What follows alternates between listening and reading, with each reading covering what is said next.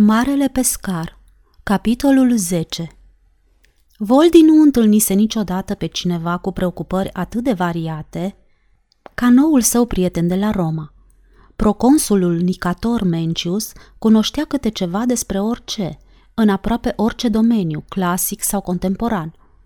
Prin contrast, arabii nu manifestau niciun fel de interes pentru istorie în general, nici chiar pentru propria lor istorie – Aici și colo mormintele din masivele muntoase purtau epitafuri extravagante, bătute de vânturi, dar aproape nimeni nu încercase să le descifreze.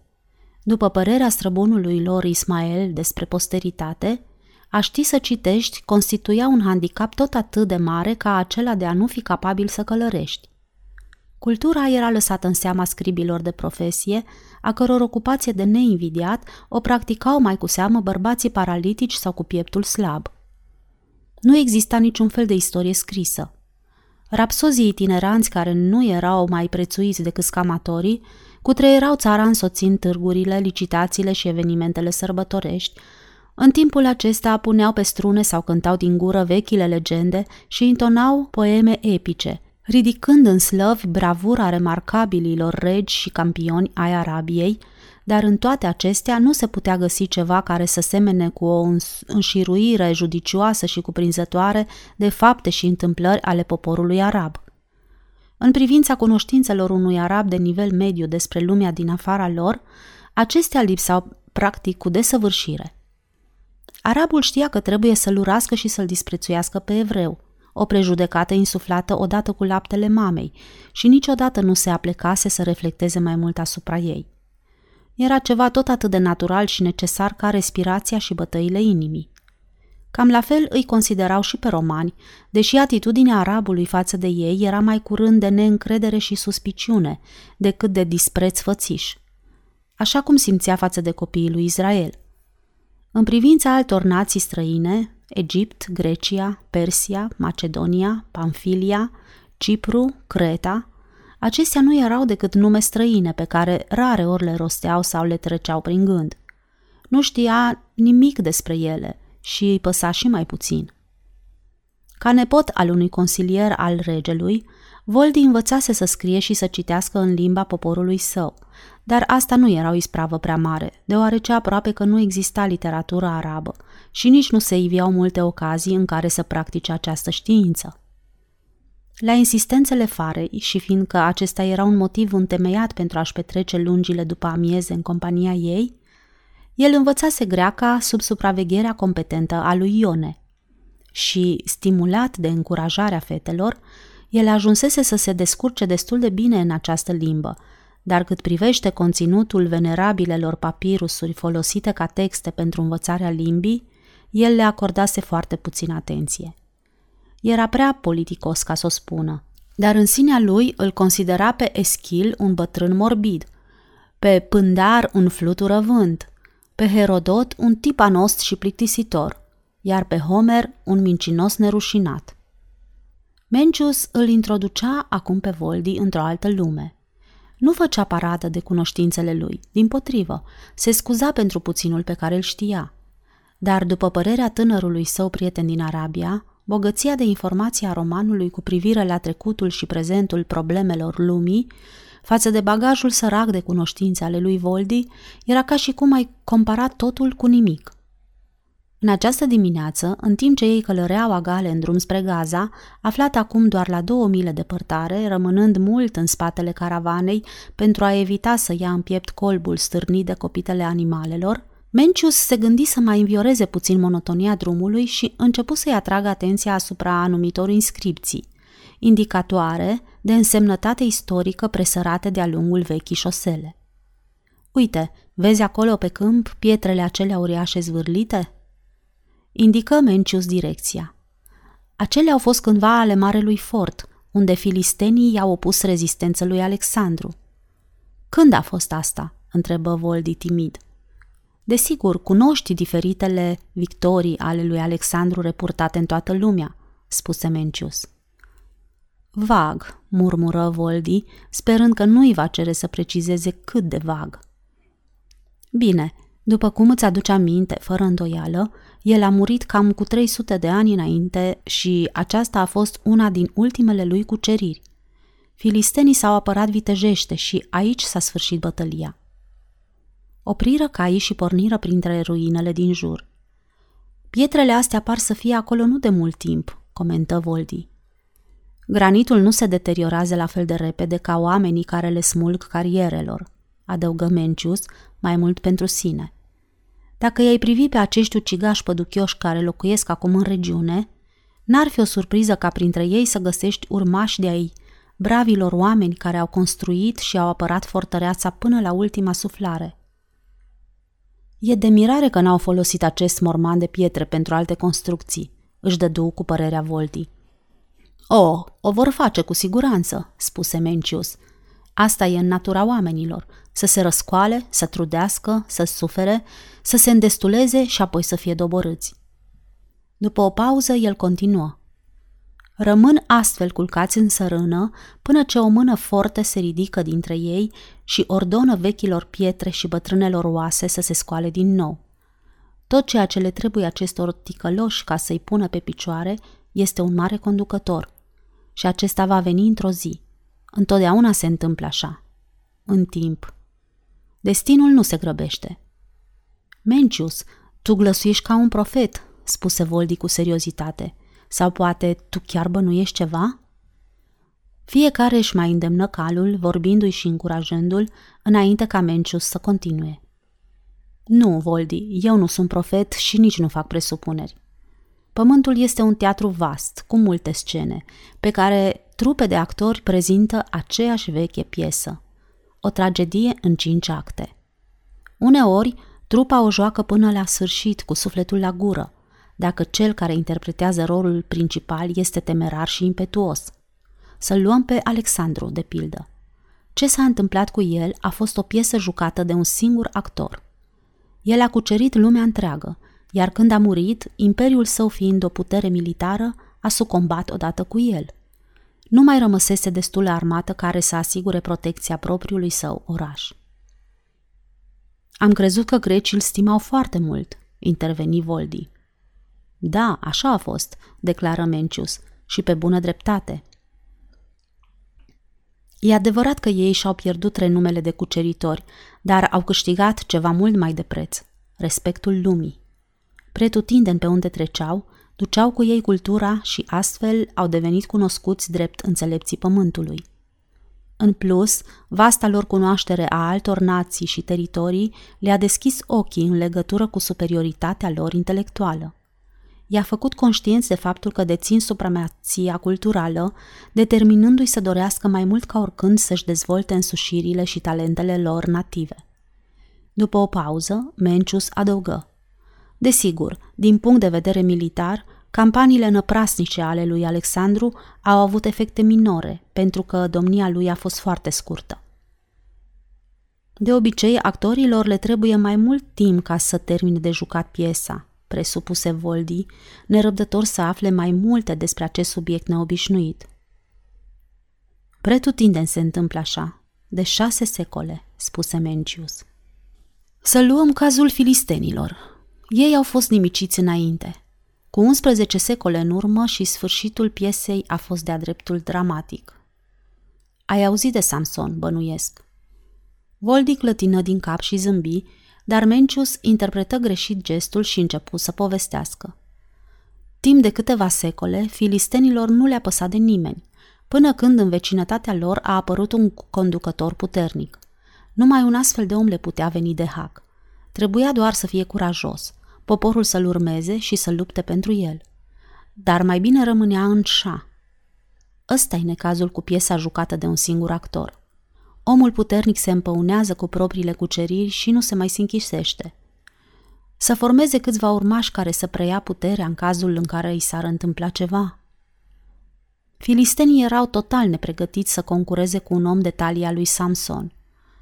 Se îmbogățiseră, deveniseră prea molatici, peste măsură de încrezători în ei și, desigur, corupți.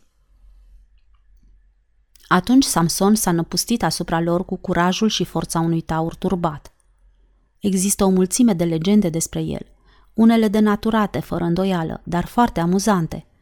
Dintre acestea, una povestește că Samson a măcelărit cu o singură mână 300 de bravi filisteni, slujindu-se drept armă de o falcă de măgar. O veche armă, comentă Voldi. Da, dar nu pe de-a întregul inadecvată. Uriașul nostru era un fanfaron și un bufon, fără pic de demnitate sau bun simț. Se amuza bătându-și joc de filisteni. Hohotele lui de râs răsunau la o milă depărtare. Într-o noapte smulse din țâțâni cu forța lui herculeană porțile gazei, purtându-le pe umeri până departe. Apoi, după ce a îngenunchiat întreaga filistie, a comis aceeași greșeală pe care o fac cuceritorii. S-a culcat pe laurii victoriei, bucurându-se de faima sa și a bântuit orașul țanțoș și privind pe toată lumea de sus. Dar iată că se îndrăgostește de o femeie frumoasă și intrigantă. Din Filistia? întrebă Voldi. Mencius în cuvință, apoi se încruntă. Foarte ciudat, continuă el cu amărăciune, câți bărbați puternici se lasă subjugați de femei. Nu e mult de când bravul nostru Marc Antonius, având încă ropotul aplauzelor imperiului în urechi, și-a vândut faima pentru farmecele destrăbălate și intrigante egiptene Cleopatra. A fost un mare om până și-a pierdut capul. Observ că o admir pe Cleopatra, interveni Voldi. Mencius mormăi ceva și continuă povestea lui Samson. Această filisteană, Dalila, l-a adus curând pe uriașul clov în situația să-i mănânce din palmă. Când lucrurile erau coapte, ea l-a trădat concetățenilor ei care au pus mâna pe el și l-au dus în tabăra lor. Cohortele lui n-au mai făcut niciun efort să-l salveze. Și așa a luat sfârșit actul 5? întrebă Voldi. În niciun caz, declară Mencius. Acesta n-a fost decât sfârșitul actului 4. Filistenii au mers prea departe cu sărbătorirea înfrângerii lui Samson. Da, și asta e ceva obișnuit. Din toată povestea asta au făcut o treabă foarte serioasă. L-au legat fedeleș, i-au ars ochii și l-au înhămat ca pe un măgar. Apoi l-au dus la moara regelui să macine grânele. Treceau zilele, treceau și săptămânile, apoi lunile și nenorocitul se învârtea necontenit, împingând bârna prea grea până ce picioarele lui săpară un șanț larg de trei coți și adânc de doi. Exasperantă treabă pentru un erou, observă Voldi. Într-o zi, continuă Mencius, și acesta a fost ultimul act al piesei, somtosul balcon al pretoriului filistin sau cum vor fi numit ei capitoliul lor, era înțesat de lume care benchetuia. Membrii curții regale, generali, consilieri și contribuabili bogați, cu ocazia unei sărbători religioase în onoarea dragonului, cred, sau uneia din zeitățile lor nătânge. Erau filistenii chiar atât de religioși? Interveni Voldi. Doar în zilele de sărbătoare și bănuiesc că acest lucru este valabil în toate religiile, cel puțin în privința păturii de sus. Oamenilor importanți le place să dea exemplu bun pentru ca oamenii de rând să fie mai încrezători în zeitățile lor. Și mai mulțumiți cu mizeria și foamea lor, adăugă Voldi. Da, până la limita insuportabilului – în cuvință Mencius, dar asta e altă poveste. Filistenii, cum îți spuneam, petreceau zdravăn, bucurându-se peste măsură în jurul mesei când un chefliu ingenios propuse ca Samson să fie adus în piața publică pentru ca să-l poată vedea toți și să-și bată joc de el după bunul plac. Și astfel, prea zeloși și slujitori de la moară l-au legat din nou, trecându-i o funie groasă în jur și au pus un băiat de o șchioapă să-l conducă. Deodată, uriașul orb simți că îi revine forța de altă dată și cu brațele sale lungi și vânjoase apucă doi stâlpi care susțineau balconul, smulgându-i din temelie. Drept urmare, toată clădirea s-a prăbușit. Incredibil, strigă Voldi. Doar n-ai să-mi spui că tu crezi asemenea baliverne. Mencius rămase tăcut și îngândurat, apoi după un timp răspunse. Poate nu în întregime, Voldi, în orice caz, nu am amănuntele fantastice. Fapt este că bătrânul orb Samson a reușit să îngenuncheze Filistia în așa măsură încât timp de 600 de ani s-a aflat sub dominația altor țări. Mencius părea că își terminase povestirea și acum călăreau alături în tăcere. Asta a fost într-adevăr o poveste ciudată, spuse Voldi visător. Nu chiar atât de ciudată cât înfricoșătoare. Uneori, Voldi, mă întreb dacă Imperiul Roman nu-și va termina piesa în același fel. Noi, romanii, poate ne apropiem de sfârșitul celui de-al cincilea act. Mencius vorbea acum ca pentru sine, iar Voldi asculta cu o vie atenție. Am pătruns aproape peste tot, am capturat, am pus în lanțuri și i-am orbit pe uriașii altor nații și i-am pus să ne macine grânele. Într-o zi, afară doar dacă istoria nu minte, ei ne vor surpa casa, dar sper că asta să nu se întâmple cât trăiesc eu. Vrei să spui că provincialii înrobiți au început să se agite? Sclavii s-au agitat întotdeauna, Voldi. În prezent, ai noștri sunt neputincioși, dar va veni o zi și pentru ei când vor avea un om puternic în fruntea lor. Atunci noi vom juca ultimul act. Dar a prezice cât timp va dura sau de unde va apărea acest om puternic este o treabă pentru un profet mai bun decât mine. Cupola unui turn îndepărtat părea scăldată în lumina incandescentă a soarelui după amiezei. Mencius arătă cu degetul către drumul care cobora spre oraș. Uite, acolo, prietene, străvechea fortăreața a Filistiei, care așteaptă să apară un bărbat puternic să o pună din nou pe picioare, spuse Voldi care citând dintr-o carte. Nu în mod conștient, corectă Mencius. Gaza e prea abrutizată ca să-și dea seama că așteaptă ceva. Dar când va apărea această forță, ea va înțelege îndată ce așteaptă. Și în timp ce ea va aștepta ca destinul să facă ordine, noi nu. Vom mai bea din apa ei împuțită sau din vinul său blestemat și nici nu ne vom atinge de hrana lor infestată. Ne vom duce direct la docurile noastre, unde ne vor aștepta corăbile și acolo vom găsi hrană și băutură din belșug. Și acestea vor fi sănătoase, presupun, fiind de proveniență romană, observă Voldi, făcând cu ochiul, la care romanul zâmbi. Da, declară Mencius cu mândrie, hrana va fi curată și sănătoasă. După cum vezi, noi romanii încă mai jucăm actul 4 și îl jucăm chiar foarte bine – Deodată, spre uimirea lui Voldi, Mencius abandonă tonul calm și de automulțumire, asumându-și un nou rol. În acest timp, capătul caravanei tocmai trecea prin fața lor. Acum ține-te după mine, aproape, urlă Mencius, parcă cu glasul altui om, dând pinten lui Brutus care porni în trap. Cu spinarea țeapănă, într-o atitudine arogantă, el depăși caravana fără să privească în dreapta sau în stânga – Ajungând la docuri cu Voldi în urma lui, Mencius descălecă și îi dădu lui Pincus un ordin scurt. Apoi se îndreptă cu mers la fel de rigid spre chei, unde l-aștepta vasul amiral. Voldi, mereu în urma lui, se simțea mai degrabă în postura unui condamnat în drum spre temniță. Marinarii și docherii îl salutară servil pe Mencius, dar el nu le acordă nicio atenție. Ajungând în mijlocul corabiei, Mencius pășiți anțoși pe punte printre marinarii și ofițerii mărunți, aliniați de o parte și de alta, fără să privească, apoi se opri luând poziție de drepți în fața comandantului, care adoptă și el o atitudine distantă formală. Voldi nu fu prezentat. Înclinându-se, comandantul se întoarse vioi spre pupa, cu Mencius alături, iar Voldi rămase la oarecare distanță în urma lor, vizibil ofensat. Când intrară în cabina spațioasă a comandantului și ușa se închise după ei, dispoziția romanului se modifică brusc. Se bătură reciproc pe umăr bucuroși. Fulvius, băiete, strigă Mencius, ce plăcere să te revăd! Era și timpul să apari, hoinarule, bombărni comandantul. Era să putrezesc aici, în văgăuna asta puturoasă. Lasă că nu-ți strică, te-ai lăfăit destul în lux. Mencius își scoase tunica și o a zvârli pe un divan în cabina lui Fulvius. Și acum aș vrea să-l saluți pe un prieten al meu arab. Voldi, fă cunoștință cu bunul meu Fulvius. Comandantul, cu o evidentă lipsă de interes, își țuguie buzele și dădu din cap. Poate că trebuie să adaug, Fulvius, continuă Mencius, că Voldi mi-a salvat viața cu riscul propriei sale vieți într-o confruntare sângeroasă cu trei tâlhari.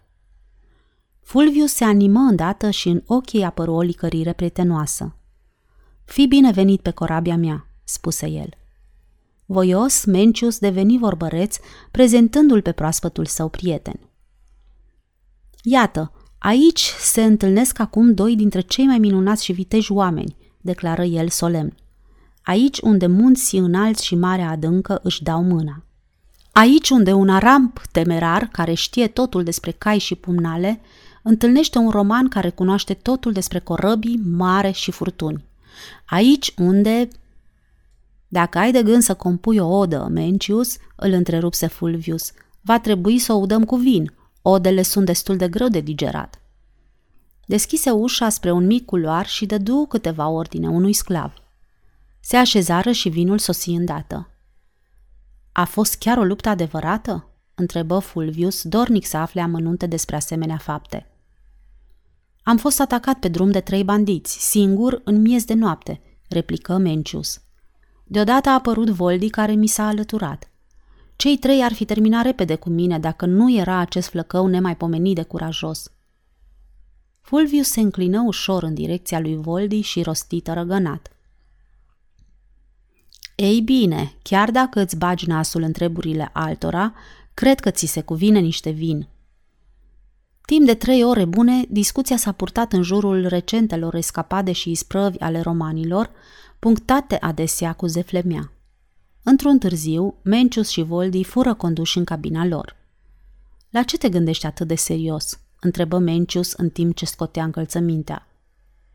La tine, răspunse Voldi chicotind ușor. Astăzi mai uluit, Mencius. Ai jucat atâtea roluri și pe toate atât de bine. Poate te referi la formalismul nostru afișat în public, comparat cu comportamentul nostru neconvențional în particular? Îl întrebă Mencius amuzat. Aproape nu venea să cred că am de-a face cu același om, răspunse Voldi. Acesta este modul în care romanii mențin disciplina. Noi, ofițerii, suntem obligați să fim mână forte cu subordonații și în prezența lor să ne purtăm unul față de celălalt cu o severitate demnă. E o treabă serioasă și primejdioasă să ții în frâu sclavi și mercenari de tot soiul și să ai în permanență controlul asupra lor. N-ai încercat niciodată altă cale? Îndrăzni Voldi. Să te apropii de oamenii tăi și să le arăți încredere?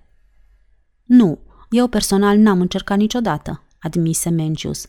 Au încercat alții și treaba n-a mers. Dă un deget omului și el îți ia toată mâna. Dacă un comandant se arată prietenos, el este imediat suspectat că e un om slab, dacă nu cumva chiar fricos. Căpetenile și oamenii voștri oficiali în Arabia nu urlă și nu sunt aroganți cu cei aflați în subordinea lor, spuse Voldi. Desigur, în cuvință Mencius. De ce ar fi? Regele vostru Zendi poate mânca cu păstorii dacă dorește și ei îl prețuiesc și îl iubesc pentru asta. Dar voi toți sunteți arabi. O singură mare familie. Dar privește cu cine avem noi de-a face, Voldi. În caravana mea găsești filisteni ticăloși, părți, ursuzi, macedoneni cu urechea despicată și tot felul de brute intrigante, gata să-l vândă pe cel de lângă ei. Și pe vasul ăsta, de pildă, ce-ar fi dacă bunul meu Fulvius ar slăbi vigilența pentru un moment? Acest almeș-balmeș de nații l-ar înghesui pe undeva în spatele corăbiei și l-ar razvârli peste bord. De asta suntem distanți, aroganți și severi. Este metoda romană de cârmuire și asta de la împărat până la ultimul supraveghetor al caravanei mele. După un moment de reflexie, Voldi spuse – ce s-ar întâmpla dacă această adunătură din Imperiu s-ar organiza? E greu să-i organizezi pe sclavii Voldi. Parții vor pretinde să aibă în fruntea lor un eliberator part. Asasinii de sicilieni vor urma doar pe unul de ai lor. Ar fi necesar un om dotat cu o imensă forță pentru a-i uni pe toți provincialii Imperiului. Poate unul de talia lui Alexandru, îndrăzni Voldi. Unul mult mai puternic decât Alexandru. El ar trebui să facă apel la ceva care să le fie comun tuturor acestor vorbitori de graiuri diferite. Sincer să fiu, nu știu ce fel de om ar trebui să fie acesta. Menciu se aplecă peste masă și suflă în lampă. Hai să ne culcăm, Voldi, spuse el căscând. E o problemă mult prea serioasă ca să fie dezbătută în noaptea asta. Dar înainte să adoarmă, mai întrebă. Ții pumnalul în pat cu tine? Nu, spuse Voldi. Mai bine ial, îl sfătui Mencius. Este cumva acesta un obicei roman? întrebă Voldi stăpânindu-și un chicotit. Acum călăreau spre nord, de-a lungul largului și aglomeratului drum de coastă, cailor sprinteni fiind odihniți după trei zile de repaus în port. Fusese zile bogate în evenimente pentru Voldi, care nu mai văzuse vreodată o corabie și nu știa nimic despre oamenii mărilor și despre navigație. Șiruri de sclavi ce păreau nesfârșite, fiecare purtând pe umeri bulgări uriași de sare din Marea Moartă, trudeau într-un dute vino continuu pe pasarelele care uneau cu țărmul gurile întunecate ale calelor celor 11 corăbii robuste. Nu se grăbeau, dar nici nu se odihneau acești obidiți cu fețele goale. Supraveghetorii stăteau deoparte, la mică distanță de-a lungul cheiului și agitau din când în când biciul, doar de formă, căci rare ori șfichiul se abătea pe pielea vreunui sclav. Era suficient ca ei să știe că biciul se află în mâini ferme. Fiecare corabie încărcată își închidea calele și se depărta ușor pe dane, una câte una, găsindu-și loc de ancorare la o jumătate de milă depărtare în golful liniștit, după care un alt vas era tras în locul rămas liber la chei. Voldi își petrecea mare parte din timp singur la pupa vasului amiral, ascultând visător clipocitul valurilor și țipătul ascuțit al pescărușilor. Era mult mai plăcut decât să urmărească mersul treburilor. Într-adevăr, Voldi era bucuros să găsească orice ocupație care îi abătea atenția, împiedicându-l să vadă și să audă tot ce ținea de munca sclavilor.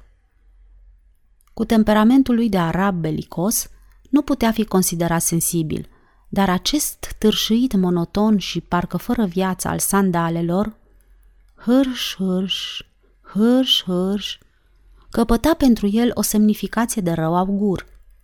Într-o zi, după prezicerile confidențiale ale lui Mencius, acest târșuit, lipsit de speranță, neajutorat, al sandalelor înrobite, va putea căpăta brusc un ritm mai alert. S-ar putea transforma într-o goană teribilă, însoțită de strigăte crunte de răzbunare. Și astfel actul 5 al Imperiului avea să înceapă cu un zângănit turbat de arme.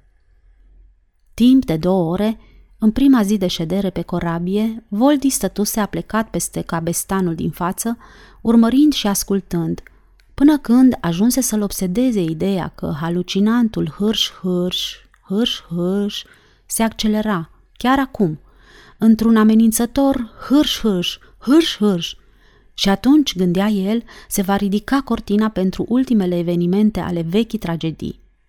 Încerca să se împace cu ideea că, la urma urmei, prăbucirea bine meritată a Imperiului Roman nu privea nici de cum Arabia.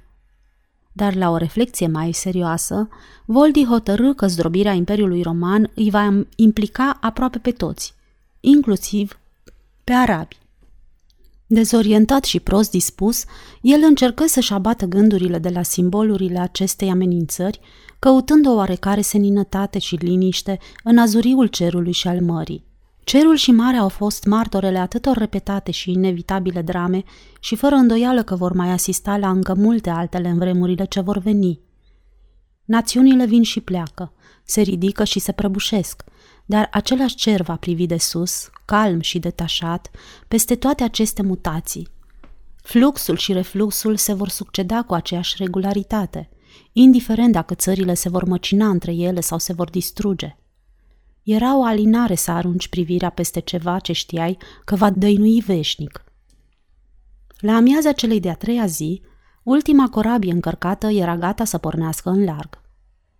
Mencius și Voldi stăteau împreună pe chei în timp ce vasul amiral făcea manevrele de rigoare. Comandantul Fulvius, având în buzunar scrisoarea de lui Mencius către soție, prin care îi se explica acesteia motivul întârzierii, își puse mâinile pâlnie la gură și îi strigă lui Mencius. Ce să-i spun dacă mă întreabă când te întorci?" Spune-i că nu știi," urlă Mencius. Marinarii trăgeau de frânghii la unison, ridicând alte pânze pe marele catarg. Fulvius și Mencius stăteau față în față, sobri, fiecare cu brațul drept întins înainte, într-un salut de despărțire. Voldi, mai puțin formal, făcea semne cu mâna. O pânză mai cârpită se înălța pe arborele artimon.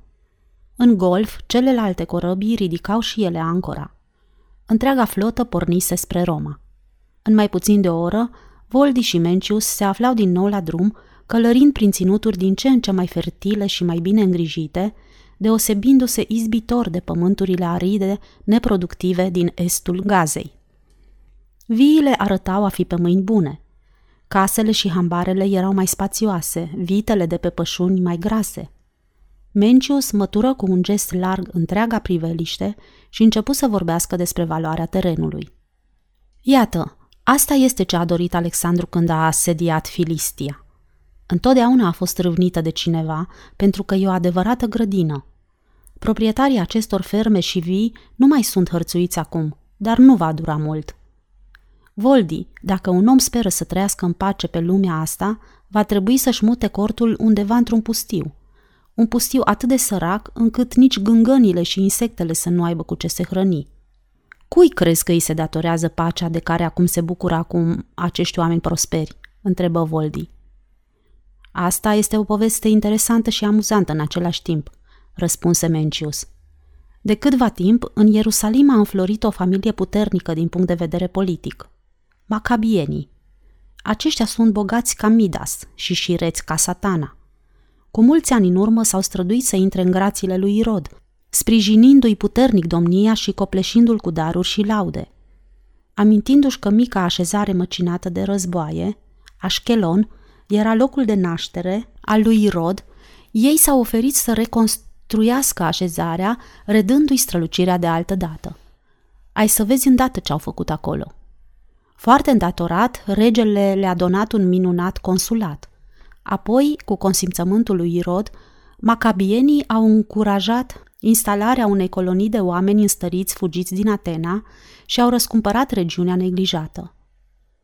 Acum că a fost adusă la lumină, e de mirare că voi romanii nu ați... Păi, asta e partea amuzantă a poveștii, se grăbi Mencius. Lui Tiberius i-ar plăcea de sigur să pună mâna pe ea, dar dacă ar face-o, ar intra în conflict imediat cu macabienii. El nu e pregătit însă pentru asta și ei o știu bine – Așa cum stau lucrurile, împăratul consideră că e mai bine să le impună taxe mari decât să riște un război costisitor cu ei. Asta va veni poate mai târziu. În vremurile noastre? Vei gândi astfel când vei vedea ce se întâmplă în portul din Cezarea. Oare iudeii nu realizează ce li se pregătește? Desigur, dar ei sunt prea divizați în secte și grupări. Este vechea poveste a feudelor și facțiunilor care refuză cu încăpățânare să coopereze între ele, chiar și atunci când e vorba să-și salveze propria piele. O vreme Mencius rămase tăcut. Poate îți aduce aminte ce-ți spuneam acum câteva zile, că forța unei nații depinde întotdeauna de acel om puternic care poate aduna la oaltă toate elementele discordante, făcându-le să-l urmeze – să fie doar destul de popular și ei vor împărți cu el gloria sau rușinea. Evreii n-au însă printre ei un asemenea om. Fiecare grupare fanatică își are căpetenia sa, dar niciuna dintre acestea nu poate cere loialitatea și supunerea întregii țări. Iudeii așteaptă de secole apariția unui mare conducător care să îi elibereze de sub robia supritorilor. Profetul lor a vorbit despre acest om fabulos, numindu-l Mesia – din când în când, diferite secte pierd în flăcările revoltelor stârnite de câte un mesia, dar niciunul din acești conducători n-au dăinuit prea mult, nici chiar în stima propriului lor partid, și au sfârșit întotdeauna într-un martiriu lipsit de strălucire. După o generație sau două, nimeni nu și-a mai amintit ce s-a ales din cenușa marelui om. Se pare că adevăratul Mesia, când va veni, dacă va veni, va avea multe furcă prin părțile astea, presupuse Voldi. Dacă e să te iei după spusele profeților iudei, el este o persoană de esență divină și asta l-ar avantaja foarte mult.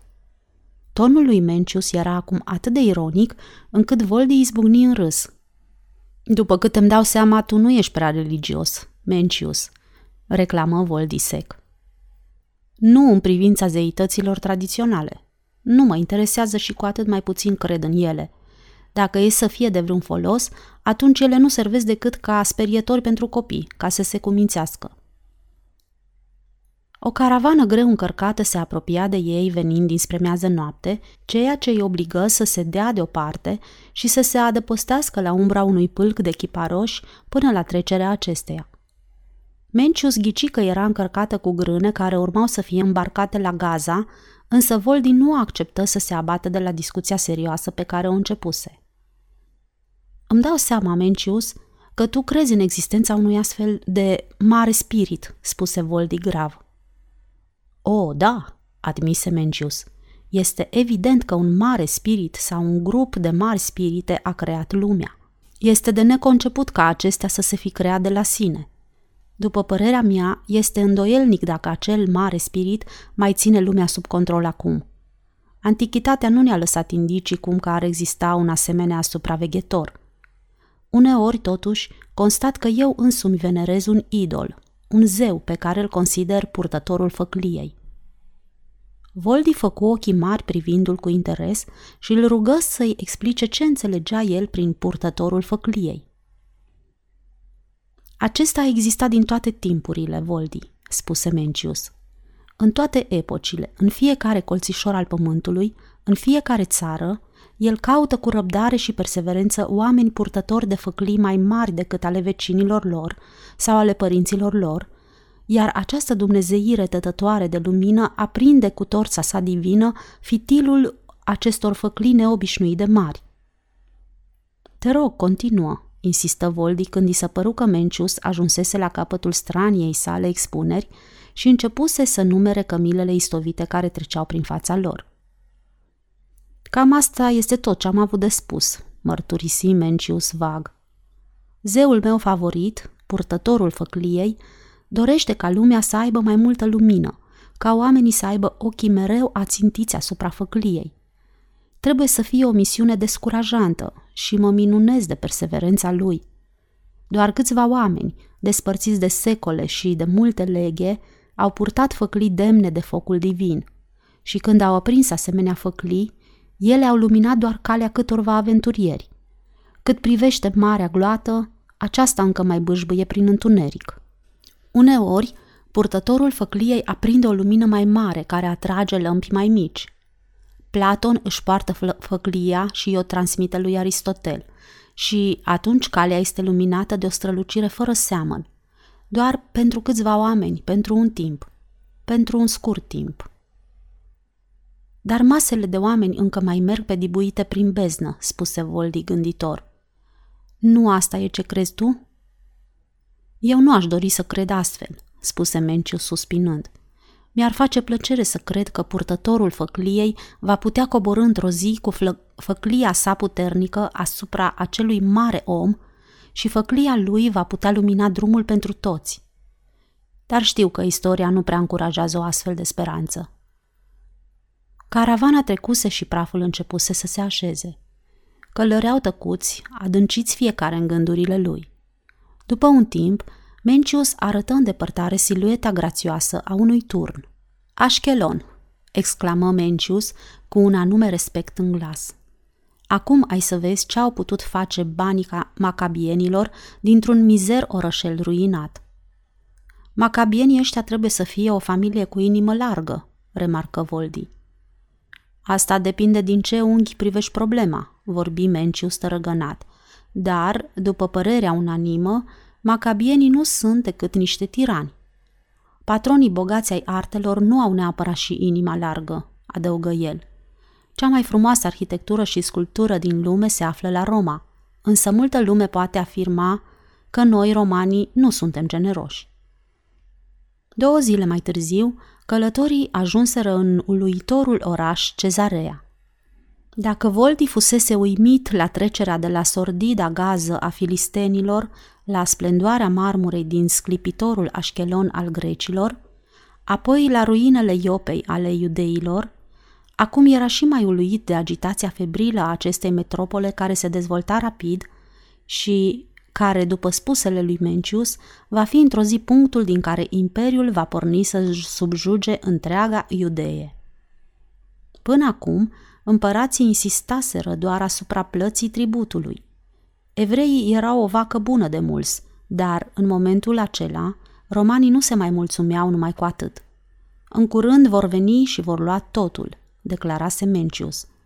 Iar când Voldi îl întrebase dacă această amenințare constituia un secret, prietenul lui răspunse nepăsător. Secret? Nu, deloc. Evreii știu că invazia va veni în mod sigur, iar pregătirile în sensul ăsta se fac chiar sub nasul lor. Prea osteniți în această noapte ca să poată admira împrejurimile, după ce au străbătut străzile aglomerate, s-au îndreptat direct spre hanul principal, Agripa. Hanul, construit de curând de romani pentru a adăposti 300 de oaspeți, era situat chiar în inima orașului. Acum era plin, însă Mencius avea un prieten acolo și îndată se găsi o cameră. După o cină excelentă, cei doi se instalară în holul mare al hanului, nou mobilat, unde romani bogat, înveșmântați și cu înfățișare distinsă discutau în grupuri sau le neveau în fotolii și divane opulent capitonate. Această priveliște de nemaipomenită bunăstare, neobișnuită pentru Voldi, a avut un efect amețitor asupra lui. Nu era prea sigur dacă se simte orbit sau dacă e furios. Fiecare om pe care îl vedea era îmbrăcat extravagant și ferghezuit. Aerul era greu de mirosul pomezilor. Bijuteriile sclipeau pe mâinile bine îngrijite. Era deci adevărat. Romanii nu erau doar oameni de lume. Erau oameni importanți, oameni care impresionau lumea. Și această lume le aparținea. Nu mai încăpea nicio îndoială. Voldi își aminti, învinovățindu-se de lipsă de loialitate, de regele Zendi și consilierii săi, îmbrăcați neglijent cu humusurile lor lipsite de orice podoabă. Oameni gravi, cu mușchi de oțel, care disprețuiesc ostentația. Cum ar fremăta nările lor fine și trufașe la vederea acestui spectacol strident? Dar nu cumva Arabia plătea un preț prea mare pentru disprețul său față de oamenii prosperi? Voldi se întreba dacă mândria sărăciei nu este în cele din urmă o avuție mai costisitoare decât și ragurile de perle. Deodată un roman înalt de statură, arătos și cu părul tuns scurt, cu tunica purpurie, împodobită pe umărul stâng cu nelipsitul vultur negru imperial, se desprinse dintr-un mic grup de prieteni și înaintă spre ei, urându-le bun sosit. Nic, în sfârșit ești aici, Zeii fie leudați că ai sosit cu bine. Începusem să mă neliniștesc. Își puse mâinile fiecare pe umărul celuilalt. De ce îngrijorat, Tony? Doar n-am întârziat. Azi trebuia să mă întorc. Nu, n-ai întârziat, însă distinșii mei pasageri au apărut azi după amiază mai devreme decât mă așteptam și în orice moment se pot hotărâ de plecare. Dorințele înălțimii sale sunt întotdeauna imprevizibile. Sper că tu ți-ai luat toate măsurile și ți-ai pus toate treburile la punct, astfel încât să fii gata de plecare când se vor decide. Mencius aprobă din cap și, apucându-l pe Voldi de braț, îl trase după el. Tony, spuse el, vreau să-ți prezint un tânăr arab, un prieten al meu, Voldi. Salută-l pe vechiul meu coleg de școală, Antonius Lucan.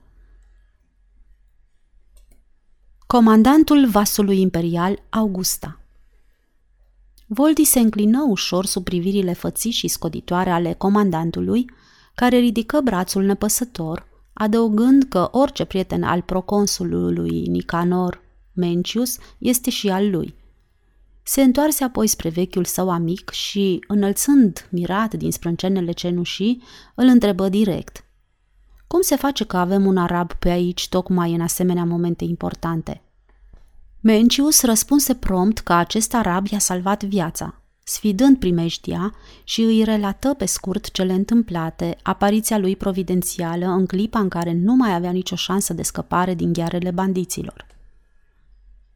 Ca răspuns la cele relatate, comandantul se înclină în fața lui Voldi în semn de recunoaștere a neprețuitului serviciu făcut unui camarad, iar Mencius nu uită să adauge – este uimitor felul în care mânuiește băiatul ăsta pumnalul. Îmi închipui că părinții lui i-au dat un cuțit în mână să se joace încă din pruncie. Voldi zâmbi ușor dezaprobator, ridicând din numeri și păru dornic să schimbe subiectul. Era conștient de stânjeneala bătrânului marinar în prezența sa. Apariția unui alt roman citadin între două vârste, îmbrăcat mult mai puțin extravagant decât alții, a avut darul să risipească încordarea. Acesta se opri să-l salute pe Mencius cu o amabilitate simplă, după care se înclină ușor în fața lui Tony. Ce te aduce pe aici, Mencius?" îi se adresă alene noului venit. Alt cupru?" Acum băiatul a terminat cu cărăușia, Atrius, răspunse Tony tărăgănat. E un simplu călător și se întoarce cu mine pe Augusta. Îl luăm pe înălțimea sa Antipa împreună cu familia în călătoria lor anuală. Aș vrea să-mi explice cineva, declară Atrius, străduindu-se să fie cât mai caustic posibil și strâmbând din nas în același timp, cum poate cârmuitorul micului și săracului ținut al Galilei să-și permită o călătorie gratuită în fiecare an pe vasul de agrement al împăratului? Psst, îl avertiză Tony. N-ar trebui să ascult asemenea vorbe. Apoi în șoaptă adăugă. Puteți fi sigur că tetrarhul își va plăti călătoria și e în stare să o facă dacă Tiberius i-o va cere. Mencius interveni pentru a-l prezenta pe Voldi cu explicațiile de rigoare care atestau prietenia lor, apoi, adresându-i se lui Voldi, spuse Dacă în cezarea vei avea necazuri, minunatul nostru Atrius, autoritatea cea mai competentă în materie de legi din oraș, îți va veni în ajutor, sunt sigur.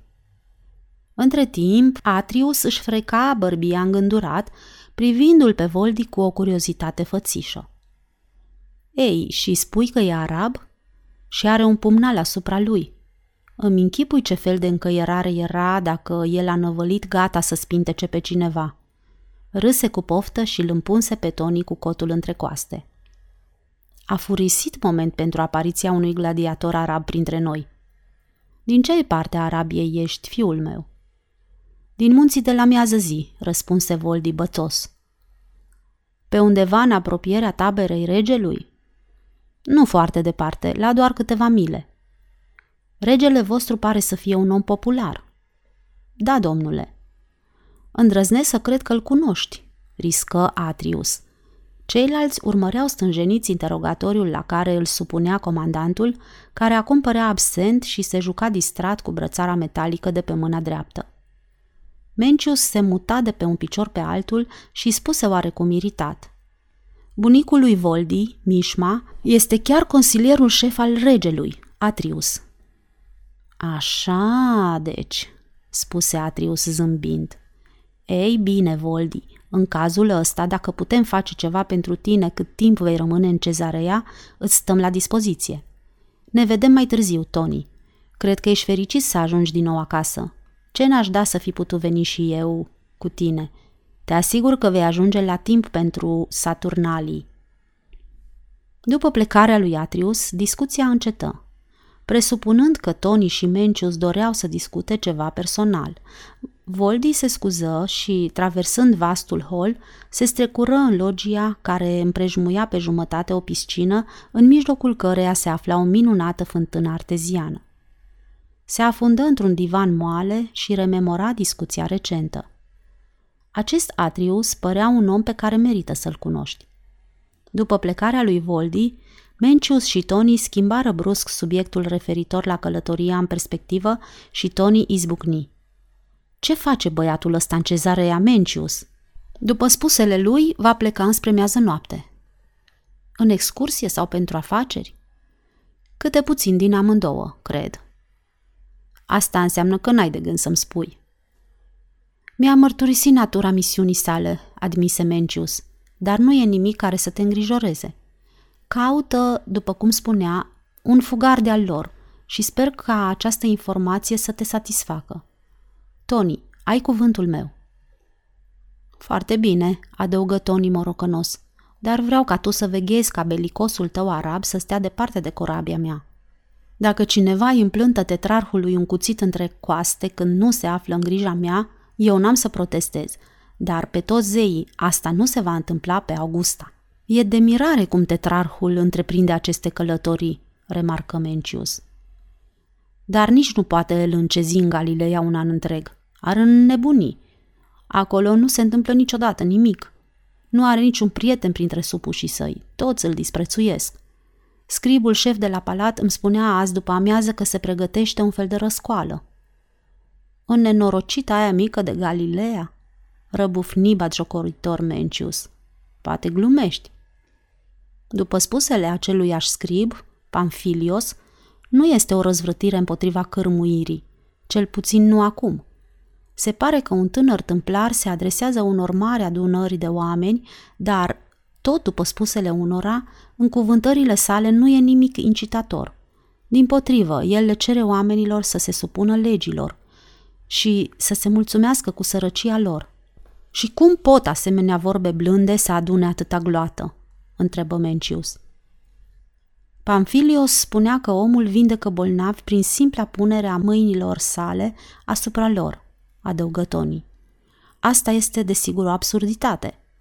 Pamfilios recunoaște că nu deține informații de la prima sursă, dar că zvonurile circulă și toată Galileea e bântuită de asemenea povești. Prost și-a ales tetrarhul momentul ca să lipsească, remarcă Mencius. Așa crede și Pamfilios, spuse Tony. Însă cu Antipa nu te poți înțelege când e vorba de această călătorie. Timp de jumătate de an, în Tiberia, el nu trăiește decât cu gândul la cealaltă jumătate pe care o va petrece la Roma. Scribul mai spunea că o deputăție de preoți l-a așteptat pe înălțimea sa acum câteva zile, cerându-i să ia măsuri și să-l reducă la tăcere pe acest tâmplar. Însă Antipa a terminat repede cu ei le-a spus să-și vadă de treaba lor și să încerce să facă sinagoga mai atrăgătoare și folositoare și astfel oamenii nu se vor mai aduna pe pășuni să caște gura la un tâmplar. Nu e rea sugestia, interveni Mencius chicotind. După părerea tetrarhului, orice sugestie e binevenită atât timp cât nu îi stânjenește călătoria la Roma. N-ar vrea cu niciun chip să piardă parăzile și jocurile saturnalilor, nici chiar dacă ar seca Marea Galilei, Mencius căzu pe gânduri un timp. Ai auzit, Tony, de un anume Mesia?" întrebă el într-o doară. Tony clătină capul și se încruntă.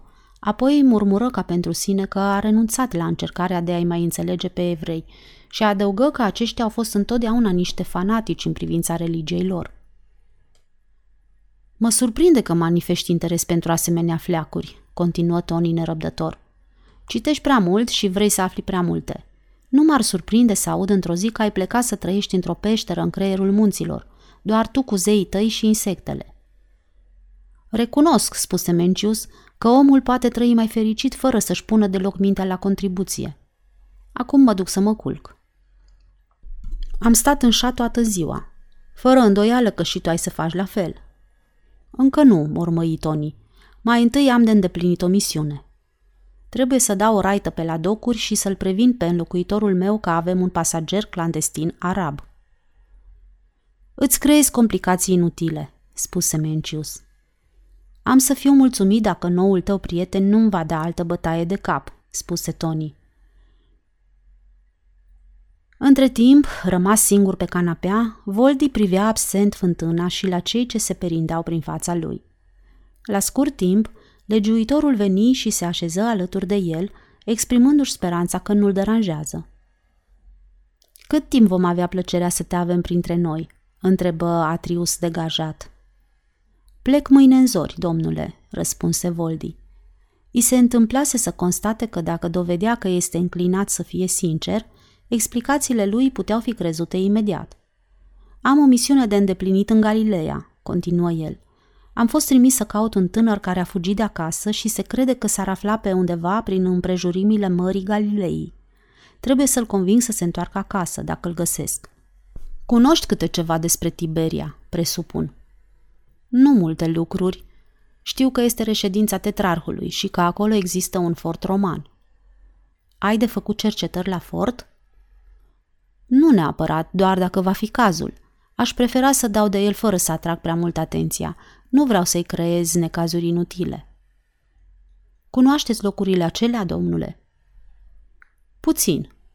Dacă îmi permiți o sugestie, Voldi, îți recomand o cunoștință de-a mea care trăiește într-o mică localitate numită Betsaida, aproape de Tiberia. Este om de lege și acum s-a retras pe pământurile sale. E o persoană foarte stimată și cu multă judecată. Poți avea încredere de plină în el. Voldi era bucuros să-i urmeze sfatul. Scoase din tunică o tăbliță și scrise denumirea localității Betsaida și cum să ajungă acolo. Atrius își aruncă privirea spre a urmări creta roșie în timp ce arabul scria. Ai trăit cumva în Grecia?" se interesă el pe când Voldi își punea tăblița în buzunar.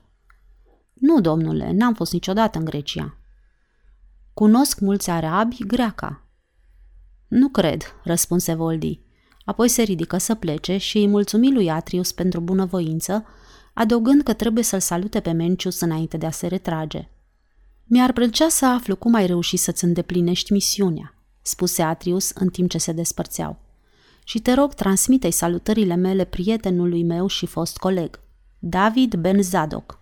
La primele semne ale ivirii zorilor, Voldi se strecură afară tiptil pentru a nu-l trezi pe Mencius, de la care își luase rămas bun la miezul nopții, după ce discutară îndelung, fără să ajungă însă la nicio concluzie cu privire la probabilitatea găsirii farei în Galileea.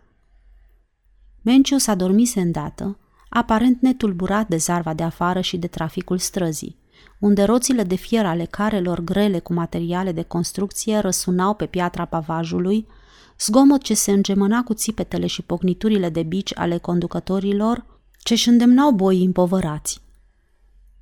Îngrozitoarea hărmălaie nu-l deranja pe Mencius. El spunea că este obișnuit pentru că la Roma așa se auzea toată noaptea. Dorind ca străzile să fie degajate în timpul zilei, împăratul ordonase ca întreaga circulație a materialelor de construcție să aibă loc de la asfințitul soarelui până la răsărit. Cezarea, fiind acum un oraș roman, respecta această regulă. Dar lui Mencius nu-i păsa.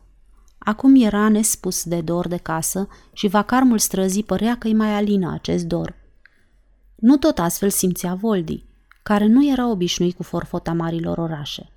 Zgomotul necontenit îl ținut treaz toată noaptea, iar dilema care îl frământa căpătă proporții îngrijorătoare în întunericul nopții. La grajdurile noi și spațioase, unde îl găsi pe Daric strălucind după un țesalat sârcuincios, o altă mărturie a priceperii și disciplinei romane, Voldi nu se arătă surprins să întâlnească un legionar înarmat care le aștepta să le escorteze în afara orașului. Mencius îi mărturisise îngrijorarea lui Antonius Lucan, comandantul Augustei, care se exprimase că s-ar simți mai liniștit dacă ar ști că răzbunătorul tânăr arab a ieșit prin partea de miază zi a cezarei și că se află undeva în drum spre Galileea.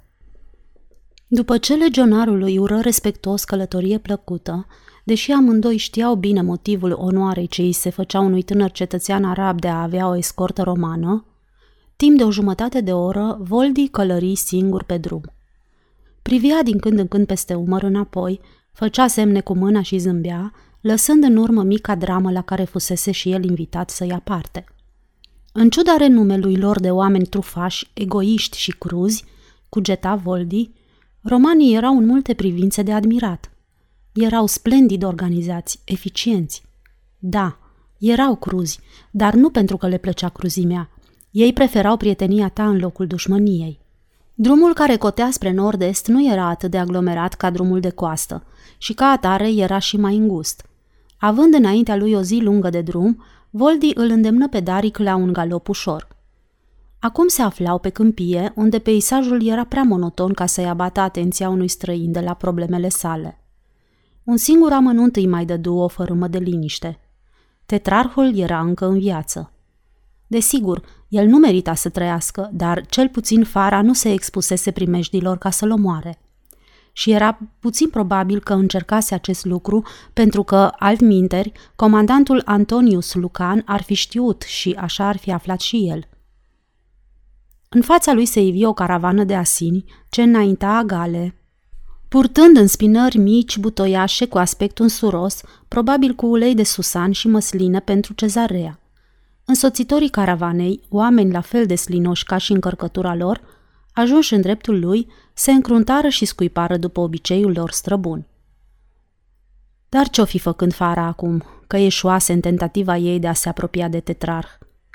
Presupunând că a ajuns în vecinătatea Tiberiei, unde pândise un prilej pentru a tranșa odată povestea cu ticălosul ei tată, va aștepta ea oare întoarcerea lui de la Roma? După o altă bucată de vreme, apăru un drumeț singuratic călare pe o cămilă infimă, urmat de vreo sută de iarzi de un bătrân ghebos, posomorât, cu o față adânc brăzdată, purtând un topor pe umărul ciolănos. Voldi îi salută pe fiecare voios, urându-le o dimineață bună, dar niciunul nu-i răspunse. Să fie oare asta pentru că el călărea un cal mai bun și le-a stârnit invidia? Sau pentru că era arab? Ori poate pentru că era străin, indiferent de nație? Sau pentru că ei erau nepoliticoși din fire? Trebuia să recunoască totuși că nici arabii n-ar manifesta mai multă bunăvoință față de un drumeț iudeu. Poate că Fara hotărâse să se întoarcă în Arabia, acum că dăduse greș. Sau dacă tot riscase atât, venind de la o depărtare așa de mare, socotea că merită să persevereze și să aștepte întoarcerea tetrarhului. De fapt, în Arabia nu avea ce să o atragă pentru a se întoarce acum că mama ei nu mai exista. Desigur, mai rămânea el însuși, dar poate că ea îl alungase din gândurile ei. Părăsindu-l fără niciun cuvânt de rămas bun, fata putea bănui că el renunțase la ea și își îndreptase atenția în altă parte. Acum tocmai depășea o familie care se dădu la o parte la trecerea lui. Tatăl, aflat în fruntea procesiunii, purta o barbă neagră respectabilă și o tunică neagră jerpelită, dar nu ducea nicio povară. Mama avea un prunc într-o mână și un coș mare cu grâne în cealaltă. Băiatul tăra după el o capră albă cu lapte. O fetiță de oșchioapă ducea în spinare un sac plin cu mere. Voldi trecu pe lângă ei încet, făcându-le loc și îi salută prietenos. Tatăl și capra înălțară bărbiile în vânt și rânjiră cu expresii atât de asemănătoare, încât Voldi zâmbi. Femeia, imitându-și bărbatul, schiță o strâmbătură. Băiatul îl privi cu viu interes, dar fără răutate. Fetița ridică niște ochi frumoși și îi surâse timid. E păcatul oamenilor bătrâni, cugetă Voldi, că diferitele rase se disprețuiesc între ele. Se întreba dacă suprimarea oamenilor vârstnici n-ar aduce mai multă armonie, să zicem pe toți cei trecuți de 20 de ani. O astfel de lege binevenită ar permite să stabilească o nouă ordine, în care străinii, când s-ar întâlni pe drum, să fie înclinați mai curând să-și zâmbească decât să se scuipe. Pentru asta ar trebui însă ca toți să rămână la 20 de ani și să nu mai îmbătrânească niciodată. Probabil că proiectul nu putea fi pus în practică. Bun, nu va trece prea mult timp și o să afle ceva despre Fara. Nu se putea ca un flăcău arab să nu fi fost văzut într-un sat de pescari, unde fiecare se cunoștea cu fiecare. Cineva trebuia să-și aducă aminte că l-a văzut pe acest tânăr arab. Voldi se mai întreba în ce măsură îi reușise farei deghizarea ca băiat. Riscantă treabă. La o întretăiere de drumuri se afla o piatră indicatoare cu denumirea satului Megido, unde patru legionari, lăsându-și lăncile și coifurile rezemate de un zid de piatră, ședeau toloniți pe iarbă și păreau absorbiți într-un joc cu zaruri. Voldi se aștepta să fie provocat. Într-un asemenea caz, intenționa să le spună că tetrarhul, cât timp a stat la cezarea, a cumpărat porci negri pe care i-a trimis la Tiberia. Dar soldații nu i acordară nicio atenție. Se părea că disciplina trupelor începuse să lase de dorit de la plecarea tetrarhului. Sau poate atenția ofițerilor era îndreptată acum asupra marilor întruniri, despre care vorbise Mencius, ce se desfășurau în ultimul timp în apropierea Mării Galilei. Un tâmplar li se adresa oamenilor și îi mersese vestea că vindecă tot felul de boli. Aceste din urmă, isprăvi, erau desigur absurde. Dar după părerea acelui Mencius, era puțin probabil ca tâmplarul să dăinuie prea mult în calitate de conducător al guloatelor. Nu era nimic incitant în cuvântările sale. Altfel, tetrarhul n-ar fi părăsit țara. Voldi se întreba în ce măsură o interesase pe Fara această mișcare. Nu și-o putea imagina manifestând curiozitate pentru asemenea lucruri, doar dacă nu-și deviase drumul la Hebron pentru a asculta un alt profet itinerant. Era cu totul imposibil ca Fara să fie atrasă de acest gen de spectacole. La micul Han din Megido îi se servi un prânz mizerabil, pește afumat și pâine veche din ors, pe o masă îngălată. Aproape că nu se atinsese de mâncare, dar îi plăti o drahmă femeii cu fața ciupită de vărsat. Aceasta îi aruncă pe masă un pum de bănuți de aramă necunoscuți. Voldi opri unul cu intenția de a-l examina mai târziu, apoi plecă să-și pe calul la șgheabul public. Un grup de băieți cu haine murdare și zrențuite se adunară în jurul lui.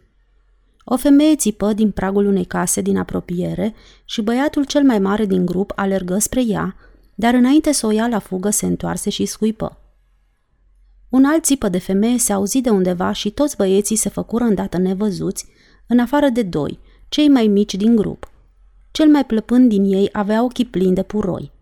Voldi se scotoci în buzunar și scoase bănuțul de aramă pe care îl primise ca rest la Han. Îl dădu băiețelului bolnav, dar acesta nu-l prinse. E orb, spuse fratele lui. Dă-mi-l mie. Voldi îi puse în palmă bănuțul. Ia, ia, țipă băiatul cât îl ținea gura, azvârlind cât colo bănuțul de aramă. Bani proști, nu e bun, ia, ia. Apoi o luă din loc, trăgându-și frățiorul după el, fără îndoială ca să raporteze părinților întâmplarea. Voldi încălecă și porni. Între timp, un grup de bărbați și femei indignați se adunară în jurul copilului, căruia îi se oferise un ban fără valoare, escortându-l pe străin cu o seamă de invective pentru grava ofensă. Megido nu era o așezare atrăgătoare. Era ea oare tipică pentru comunitatea galileană? Voldi spera să nu fie așa. Sărmana Fara. Cu cât înainta, pământul devenea mai fertil, dar se vedea că locuitorii îl lăsaseră în mare paragină. Era desigur o regiune înapoiată. Într-o zi vor intra aici romanii și pământul va arăta altfel. Galileenii vor fi virtual înrobiți, însă vor avea hrană mai multă decât acum, fără îndoială. La apusul soarelui începu să se zărească Nazaretul. De la distanță, în lumina incandescentă a după amiezii târzii care scălda cupola bombată a sinagogii și acoperișurile caselor albe, orașul promitea să fie pitoresc. Dar privit mai de aproape, era o dezamăgire. Locuințele erau mici și ponosite. Ca de obicei, strada principală se lărgea către centru, descriind un cerc în jurul inevitabilei fântâni a comunității. Părea că marea parte a negoțului se afla concentrată aici. Bazare mici și dughene meschine se sprijineau unele de altele. În afara cercului se găsea hanul. Stăpânul acestuia îi spusese clar lui Voldi că nu e binevenit, dar consimți bodogănind să-i ofere găzduire când auzi zângănitul făcut de mulți bani. După ce ciuguli cu dezgust din cea mai proastă mâncare ce îi se pusese vreodată în față, el plecă să hoinărească pe strada pustie. Toată lumea era la cină. Ajunse la atelierul unui fierar, un om cu părul sur, în jur de 50 de ani, a plecat peste forja lui, aparent absorbit într-o treabă urgentă, repararea unei roți la o cisternă pentru apă. Totdeauna interesat de asemenea activități, Voldi se opri în fața ușii larg deschise. Fierarul îl privi cu bunăvoință și îl salută. Pentru Voldi era o surpriză plăcută și, încurajat, se apropie de el. Străin prin părțile astea? Fierarul mai dădu o dată din foale și îl pofti să ia loc pe o ladă veche cu scule. Da, sunt arab, spuse Voldi, gândindu-se că e mai bine să clarifice de la început acest penibil subiect. Nu se prea văd mulți pe aici, spuse fierarul. Ai de gând să mai rămâi pe la noi? Doar în noaptea asta. Sunt în drum spre Tiberia. Tetrarhul tocmai a plecat de acolo acum câteva zile. A fost o adevărată procesiune. Pleacă la Roma ca în fiecare an pe vremea asta, dar probabil că știi toate astea. Voldi îi spuse că știe. Ai mai fost în Tiberia?" întrebă fierarul. Nu, n-am mai fost, dar presupun că dumneata ai fost de mai multe ori. Niciodată, dar am de gând să mă duc mâine, de aceea lucrez azi până mai târziu. Pe acolo se petrec isprăv mari în zilele astea. Poate ți-au ajuns la ureche venind încoace pe drum. Profetul nostru. Isus vorbește oamenilor care se adună mereu tot mai mulți. Profetul vostru? Să înțeleg că dumneata crezi în el? L-ai auzit vorbind? Îl cunosc de când era copil. Aici era casa lui. Fierarul puse ciocanul jos, alături de Nicovală, și se rezemă confortabil de bancul de lucru, satisfăcut de interesul evident al străinului. E adevărat că înfăptuiește minuni?" întrebă Voldi. Am auzit tot felul de zvonuri în legătură cu toate astea. Tocmai asta vreau să aflu, spuse fierarul grav. Nu m-ar surprinde foarte mult, deși aici în Nazaret el n-a înfăptuit nimic deosebit. E tâmplar și încă unul foarte bun. Prin fereastra deschisă din spatele lui Voldi, care se întorsese să privească, fierarul îi arătă atelierul tâmplarului aflat peste drum. Este al tatălui său și înainte a fost al tatălui acestuia. Isus a lucrat acolo încă de pe când era băiețandru, până acum câteva luni. Ai observat ceva ciudat la el?" îl întrebă Voldi. Era un tip visător, își amintea fierarul, ferindu-și privirea. Ceilalți copii îl îndrăgeau foarte mult pentru că le spunea tot felul de povești. Ce fel de povești? Eu personal n-am auzit niciuna. El se rușina în prezența oamenilor mari și nu prea vorbea când se aflau prin preajmă. Dar băiatul fratelui meu cel mare, Efraim, îl cheamă ca și pe mine, spunea că poveștile sale erau în mare parte despre o țară îndepărtată, unde nu există iarnă și nici întuneric, unde râurile nu seacă niciodată, dar nici nu se revarsă. Nimeni nu este vreodată bolnav, nimeni nu moare și nimeni nu plânge. Și toți îl iubesc pe rege. Voldi așteptă liniștit ca fierarul să continue. Pare ciudat ca un băiețel să aibă asemenea imaginație, monologa Efraim.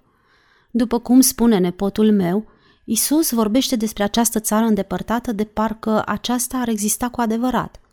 Ba chiar de parcă el ar fi fost acolo.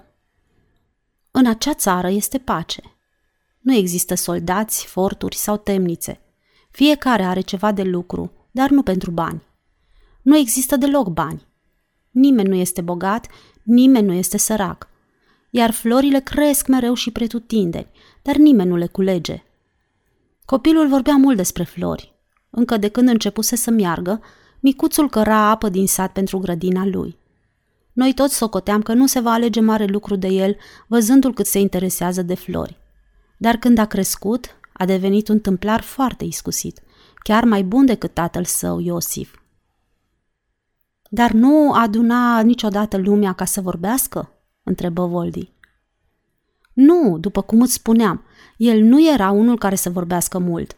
O făcea rare ori și numai cu copiii, dar odată ajuns la adolescență, devenise foarte tăcut și umbla mai tot timpul de unul singur. Cred că s-a însingurat pentru că acum copiii începuseră să râdă pe seama poveștilor istorisite de el. Se spune că, odată, un băiat care se zbuciumase în legătură cu această țară îndepărtată l-a acuzat direct că minte. Dar Isus i-a răspuns că spusese adevărul, că există cu adevărat asemenea țară și că el știa chiar mai multe lucruri despre ea decât le povestise. Bănuiesc că lumea îl credea nebun, remarcă Voldi. Ei bine, nu putem să nu observăm că era deosebit față de alți copii și poate că bănuia ce credem despre el, pentru că își petrecea cea mai mare parte din vreme singur, cu excepția timpului când lucra în atelier. Ce gândea familia lui despre el? Probabil că nici ei nu prea știau ce să creadă. Obișnuia să se ducă pe dealuri și lipsea de acasă vreme îndelungată. Mama lui era îngrijorată. Cu puțin înainte să plece din Nazaret, a lipsit două luni, iar când s-a întors, puteai crede că umblă ca prin somn. Se petrecea ceva în mintea lui și asta l-a păsa. Nimeni nu părea să știe pe unde umblase. Poate doar ai lui, dar era clar că era foarte tulburat în sinea lui. În dimineața în care a părăsit Nazaretul pentru totdeauna, dacă nu mă înșel, s-a dus la sinagogă pentru că era ziua sabatului. S-a așezat împreună cu familia lui, ca de obicei. Uneori, bunul nostru rabin, Ben Nabot, cerea unui bărbat din cei prezenți, unul dintre cei vârstnici care era cunoscut pentru pioșenia sa, să citească învățămintele scripturii. Dar în ziua aceea, el l-a ales pe Isus. Era ceva neobișnuit să ceară acest lucru unuia atât de tânăr. Cei de față amuțiseră. Crezi că era ceva ieșit din comun?" întrebă Voldi. Tu n-ai fi fost intrigat?" ripostă Efraim, cunoscând cât de neobișnuit era Isus. Ei bine, el a venit în fața adunării și a luat pergamentul cu scrierile profetului Isaia. Cred că ai auzit de renumitul nostru profet Isaia. Nu, recunosc cu Voldi. Cunosc puțin despre mai marii voștri de la părintele nostru Avram încoace. Amândoi zâmbiră. Parcă și acum mai aud cuvintele pe care le citea Isus, continuă visător Efraim, și care sunau cam așa. Spiritul Domnului să coboare asupra mea. El m-a ales pe mine să aduc vestea cea bună săracilor. El m-a trimis pe mine să eliberez pe oameni din robie și să deschid ochii nevăzătorilor. Eu sunt cel ce îi ridică pe cei ce au fost doborâți și eu sunt acela care vestește că Domnul va binecuvânta acest an. Apoi Isus a strâns sulul, l-a înmânat rabinului și a spus, Acum se va împlini profeția. După care s-a întors la locul său. Toate privirile erau ațintite asupra lui. Până și rabinul înmărmurise și i-a trebuit un oarecare timp să fie în măsură să-și continue ritualul. După slujbă, toți credincioșii s-au adunat în jurul lui Isus și l-au întrebat ce a vrut să spună. Avea să vină cineva acum, aici, la Nazaret, să deschidă temnițele, să îi elibereze pe sclavi și să dea vedere celor fără vedere? Nu va trecut prin minte niciunuia că acest Isus se referea poate la el însuși ca tămăduitor prezis? Nu, pentru că, vezi tu, el a crescut cu noi la oaltă și nu puteam crede că unul dintre ai noștri ar putea fi înzestrat pentru a face asemenea lucruri. Și ce a răspuns Isus atunci? El a spus că misiunea lui era să răspândească această veste bună, dar oamenii tăceau neîngrezători. În cele din urmă, un bătrân l-a întrebat cu un glas răstit. Și crezi că ai să deschizi ochii orbilor aici, în Nazaret? Pariez că toți așteptau răspunsul lui cu sufletul la gură, spuse Voldi, din ce în ce mai interesat de povestea fierarului. Da, e adevărat. Isus le-a spus, nu aici, nu în Nazaret, pentru că nicăieri nu este un profet mai puțin prețuit decât în casa lui printre ai săi. Auzind acestea, oamenii plecau mormăind. Mulți dintre ei se întorceau și îl priveau amenințător sau râdeau batjocoritor. Și după aceea le-au batjocorit în continuare, nu? Nu, nu le-a mai dat prilejul, pentru că a plecat din Nazaret imediat. Nici măcar nu a mai cinat cu familia lui.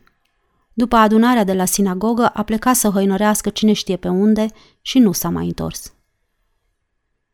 Poate, presupuse Voldi, dacă el înfăptuiește cu adevărat lucruri mari pentru oameni în altă parte, lumea din orașul vostru îl va implora să se întoarcă.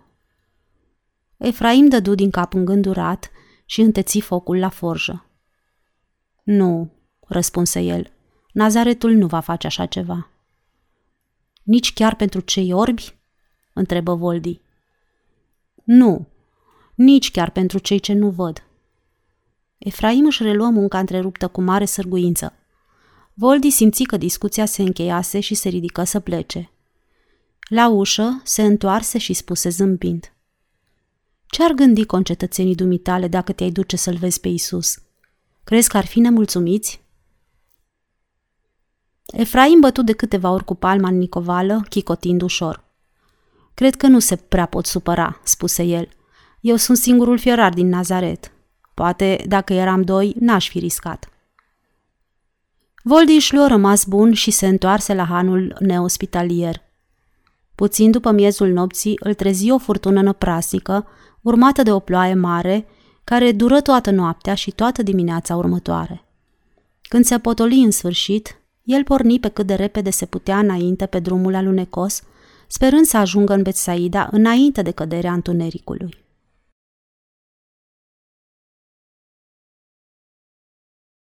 Ea a femeia la dis ajunse, perare râse hotă motii să afle chiar vul sculdea cu risfuzat fire îi plicti ochii și isit. Andre, nu mai exei. Tu ea, să-mi spui, tu trebuie cu el trece ce se pe mai pot exclamă, îndura o privi, adică o el până ce, tând aștept direct,